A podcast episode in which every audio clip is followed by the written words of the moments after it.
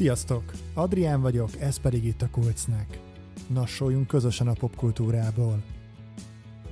Kultikus dalok sorozatomban hétről hétre legendás dallamok kerülnek a boncasztalra.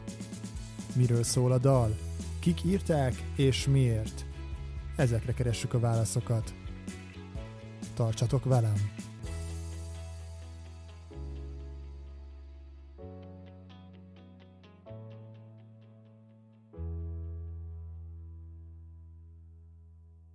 Welcome to Aberdeen, come as you are.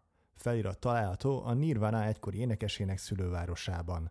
A táblát a Kurt Cobain Emlékbizottság fizette és hozta létre, egy non-profit szervezet, amelyet 2004 májusában hoztak létre Cobain tiszteletére. Na de miért pont a Come As You Are dal került a táblára?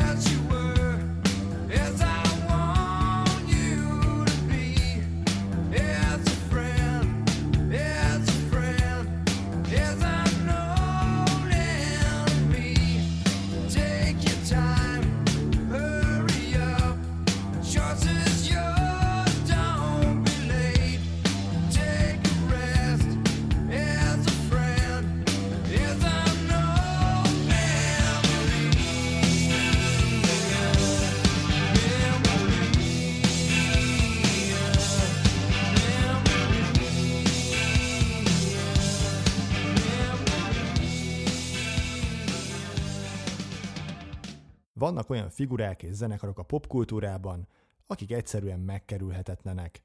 Kurt Cobain és a Nirvana pont ilyenek. Jó magam, sosem voltam nagy rajongója ennek a zenének, de természetesen nem ismeretlen számomra a hagyatékuk. Tinédzser koromban volt egy kultikus szórakozóhely Győrben, amely Under the Bridge néven futott, és egy igazi alternatív hely volt. A 2000-es évek közepén különösen meghatározó zenei ízdést tudott formálni, az éjszakát átívelő egyveleg, amelynek palettáján a Depes módtól a Her muzikelen át egészen az István a király rockoperáig nagyon sok érdekes stílus megjelenhetett. A hazai alterról nem is beszélve. Kispál, Quimby, Péter Fibori és a többiek. A buli utolsó száma minden esetben a Quintől a hegylakó zenéje, azaz a Who Wants to Live Forever volt. Természetesen a Nirvana is több dallal képviselte magát ezeken az éjszakákon. Mit mondtam, nem voltam nagy rajongó, de megvoltak a Nirvana CD-k a gyűjteményembe. És mindig előszeretettel olvastam történeteket a grunge művelőiről. Cobain pedig ugye tagja a 27-esek klubjának, ez pedig egy népszerű utalás, elsősorban az amerikai popkultúrában, a 27 éves korukban gyakran rejtélyes körülmények között elhunyt rock és blues zenészekre. Annó egy vers, vagy hát dals szöveg félességet is írtam ezzel kapcsolatban, amit most meg is osztanék veletek. 27 éves hősök. Morrison, Hendrix, Joplin, Jones, Cobain. Egy angyal suttogja, jöjj velem. Isteni fehér fény a szőnyegen. Miért kellett ezt tennem? Az angyal mosolyogva tovább hív. Egy emlék fájdalmasan belém hasít. Miért kellett ezt tennem? Mozdulatlan, bénult állapot.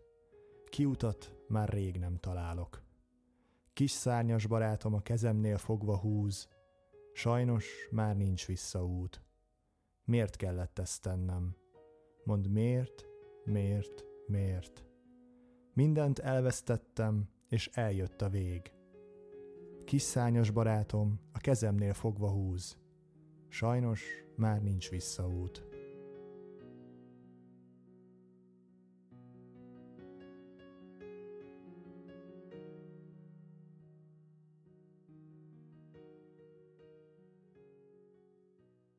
A Nirvana amerikai rock együttes volt, amelyet Kurt Cobain énekes és gitáros alapított, Chris Novoselic basszusgitárossal a Washington állambeli Aberdeenben.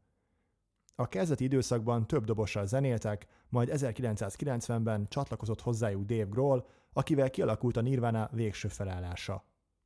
Az együttes a Seattle zenei szintéren alapozta meg hírnevét, a független Sub Pop lemezkiadónál 1989-ben megjelent Breed című első albumával. A Smells Like Teen Spirit című daluk a második 1991-es Nevermind albumról nem várt nagy sikert aratott. A Nirvana ezzel belépett a mainstreambe, és ráirányította a figyelmet az alternatív rock egyik alműfajára, a grunge-ra, amely aztán az 1990-es évek első felében uralta a zeneipart. Kurt cobain a Nirvana frontemberét, a média generációja szószólójának kiáltotta ki, a Nirvanát pedig az It generáció zászlós hajójának. Cobain kényelmetlenül érezte magát a ráirányuló figyelemtől, és inkább a zenére összpontosított. Abban a hitben, hogy az együttes üzenetét és művészi vízióját félreértelmezték, kihívás elé állította a zenekar közönségét az 1993-as In Utero című harmadik stúdióalbumokkal. A Nirvana rövid pályafutása Kurt Cobain 1994 áprilisi halálával ért véget, de az együttes népszerűsége és hatása kitartott a következő években is. 2002-ben egy befejezetlen demo felvételük a zenekar utolsó időszakából You Know You're Right címmel a rádiós játszási listák élére került világszerte. Az együttes 1989-es bemutatkozása óta csak az Egyesült Államokban több mint 25 millió albumot adott el, világszerte pedig több mint 75 milliót. A grunge-ra sokféle hatás keveredése jellemző. A nehézségét a besorolásnál az jelenti, hogy az elnevezés igazából a zeneipar egy skatujája, amely a 90-es évek Seattle zenéjét próbálta egy kategóriába foglalni. Az ottani zenekarok ugyan valóban sajátos hangzású zenét játszottak, ám egyáltalán nem egységes stílusban. Emiatt a legtöbb együttes tiltakozott is a grunge bélyeg ellen. Ennek ellenére a hangzásról általánosan elmondható a gitárvezető szerepe a dalokban, az erős torzítást alkalmazó hangszerek, illetve a mély hangok és akkordok használata. A klasszikus grunge dalok hangulata általában nyomott és feszült, függetlenül attól, hogy mind gyors és mind lassú, vontatott dalok is jellemzik a műfajt.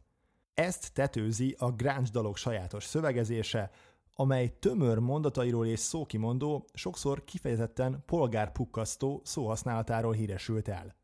A Come As You Art még a Nevermind album 1991-es felvétel előtt rögzítették próbaszalagokra.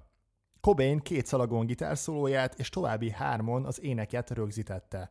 Volt egy spontán pont a dalban, amikor Cobain egy kicsit túl korán énekli Nincs fegyverem, és egy másik, miután negyedszer is elénekelte a Memoria szót. Bár hiba volt, Cobain mégsem akarta ezeket kihagyni a végső változatból. A Nevermind borítóján egy víz alatti csecsemő látható, amely egy horoghoz rögzített dollár bankjegy után nyúl.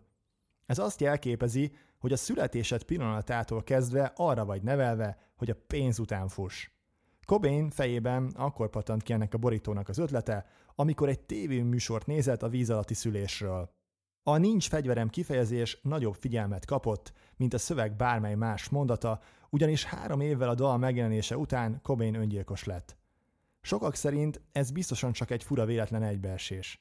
Minden esetre ez a kifejezés vonatkozhat a művész tragikus történetére, de gyerekkorára is, amikor anyja egy veszekedés után a folyóba dobta mostoha apja összes fegyverét. Később Cobain valamennyit megtalált a fegyverekből, amelyeket eladott, és a pénzből 15 évesen megvette a legelső gitárját. Kevin Kerslake, a dal videoklipjének rendezője, cobain korábban is együtt dolgozott klipforgatások és fotózások során. Elmondása szerint az énekes nem volt könnyű eset, különösen kellemetlen volt a videóforgatása közben, mert nem szerette magát látni sem a magazinok címlapján, sem a klipekben. Ezt azonban nem lehetett elkerülni, mivel a lemez cég azt akarta, hogy a világ megismerje a sztárt. Ezért a rendező és maga Cobain azzal az ötlettel állt elő, hogy különböző eszközöket és technikákat használjanak, például vizen keresztül készült felvételekkel forgattak, hogy elmosodjon a művész képe, és így ne kelljen való mi voltában megjelenni a vásznon.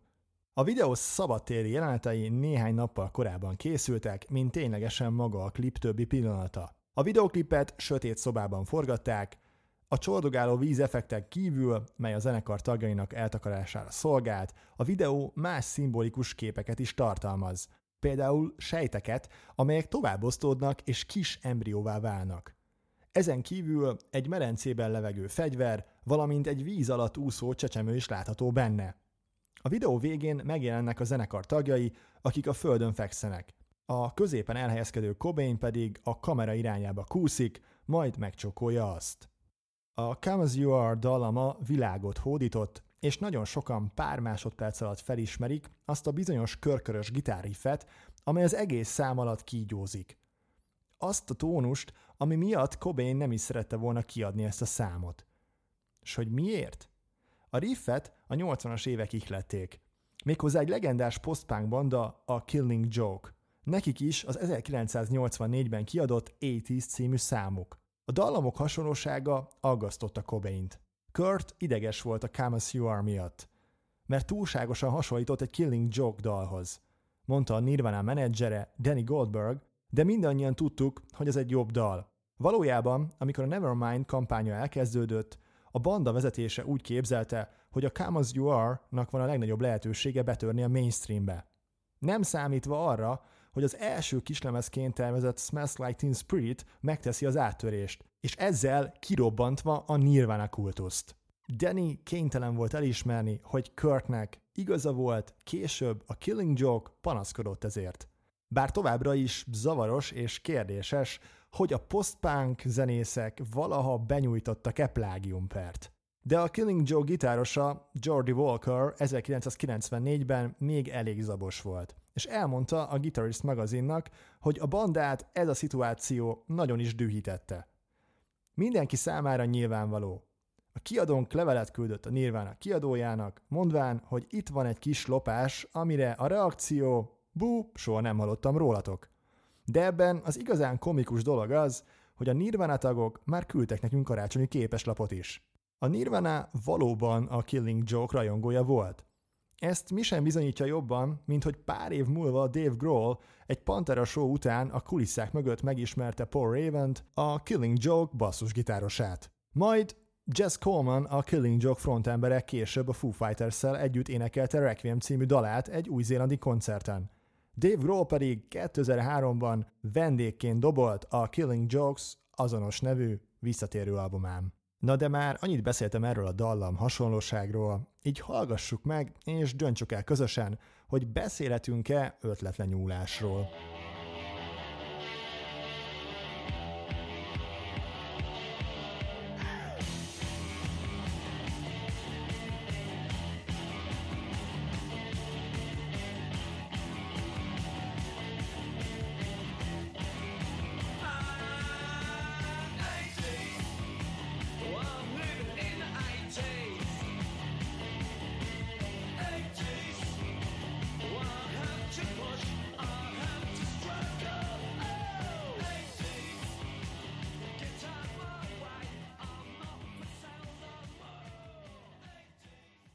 Ö, azt hiszem, nem volt túl nehéz feladat.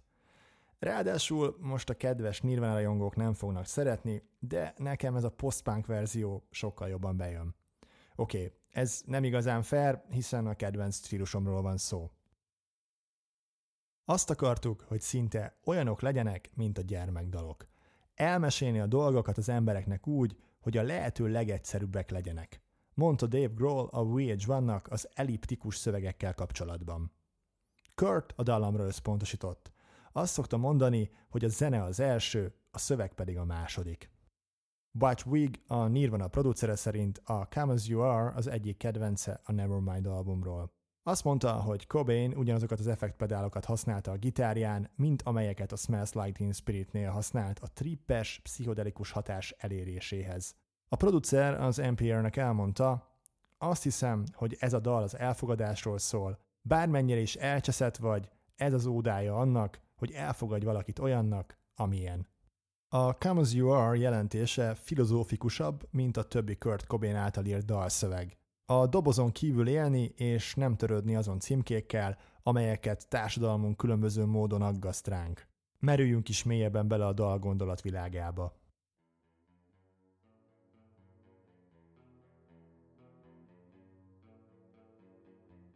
Jöjj, ahogy vagy, és voltál. Aminek akarlak én, mint barát, mint barát, és mint régi ellenség. Gyere, ahogy vagy. Ez a legjobb kijelentés, amelyet az énekes adhat nekünk. A különbség, amilyenek vagyunk, sokszor problémát szül abban, hogy a társadalom milyennek is vár el minket. Ez a probléma az egész nemzedék számára átérezhetővé válik. A grunge szíve e szavakban rejlik. A társadalomnak megfelelni nem az, amit az akkori fiatalok akarnak. Feláldozni a bennünk rejlő ént és valaki olyanná válni, akik nem akarunk lenni, ez számukra és talán számunkra sem volt elfogadható és nem is elfogadható. Ez egy olyan gondolkodásmód, amely napjainkban is értékes marad. De az első sor után minden dolog személyesebbé válik. A Nirvana pedig barátokról és ellenségekről kezd el beszélni. Van egy régi mondás, amelyet tévesen Sun Tzunak vagy Niccolo Machiavellinek tulajdonítottak, de valójában Michael Corleone-től származik, arra ösztönzi a bölcseket, hogy tartsák közel barátaikat, de ellenségeiket még közelebb. Ez az idézet Kurt Cobain konfliktusos életmódja miatt is releváns. Gyakran hirdette az erőszakmentességről szóló evangéliumot, de közben fegyvert tartott, 400 dolláros heroint lőtt magába, egész nap füvet, szivott és cigarettát. Mert ugye ez az igazi grunge, amikor is szereted a halál való gondolatokat. Gyerünk hát, siess már, döntsd el és elnekés. Pihenj meg, pihenj, mint egy régi emlékkép. Az életről való gondolkodás ösztönzése folytatódik. Itt minden középpontjában az idő áll, és azok a döntések, amelyeket az életben mindenkinek meg kell tennie. Lassan haladhatunk, és szánhatunk minden időt arra, amire azt gondoljuk, hogy szükségünk van rá. Vagy akár gyorsan is mehetünk, siethetünk, amikor azt gondoljuk, hogy nincs elég időnk, vagy több dolgot akarunk, vagy kell elvégeznünk egyszerre. Erre a problémára azonban van megoldás, méghozzá a szabad választás lehetősége. Nem igazán fontos, hogy mit választottál, inkább az, hogy te azt választottad. Az a tiéd, az vagy. A magyarra fordításban ugye emlékképet használtam, de az eredeti angol szövegben memoria szerepel, amit külön elemezni érdemes, és szerintem kell is. A memoria a nyugati klasszikus retorikában az emlékezetet érintő szempontok kifejezése volt. A szó latin eredetű, és ugye memóriának fordítható. A memoria különösen érdekesen választott szó, mivel tartalmazza a mória alapszót, amely a mentális unalom állapotára utal, amelyben az ember nem képes komolyan cselekedni. Ez utalhat az ember öngyilkosságára vagy kábítószer fogyasztására, mivel nincs olyan lelki állapotban, hogy uralkodjon magán.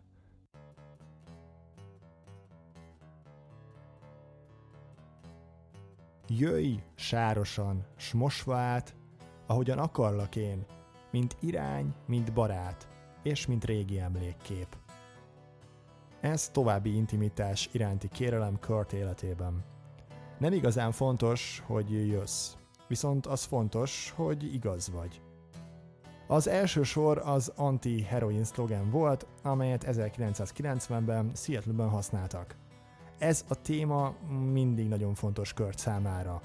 De itt ez a kifejezést arra használja, hogy valódi barátságot kérjen valakitől. Igen.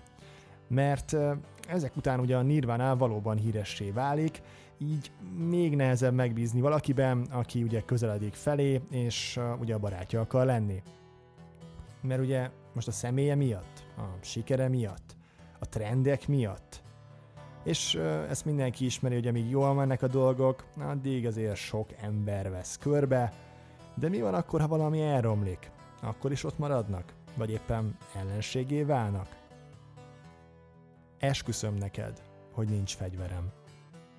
Cobain 1994-ben öngyilkos lett, úgy, hogy rengeteg heroint adagolt be magának, majd fejbe lőtte magát.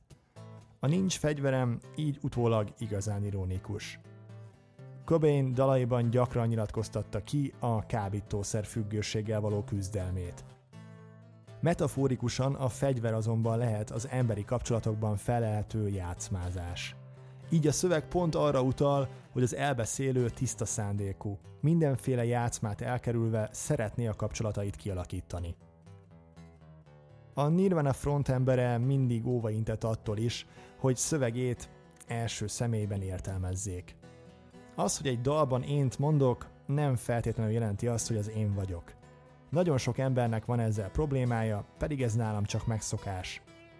A legtöbbször átveszem valaki más személyiségét vagy karakterét.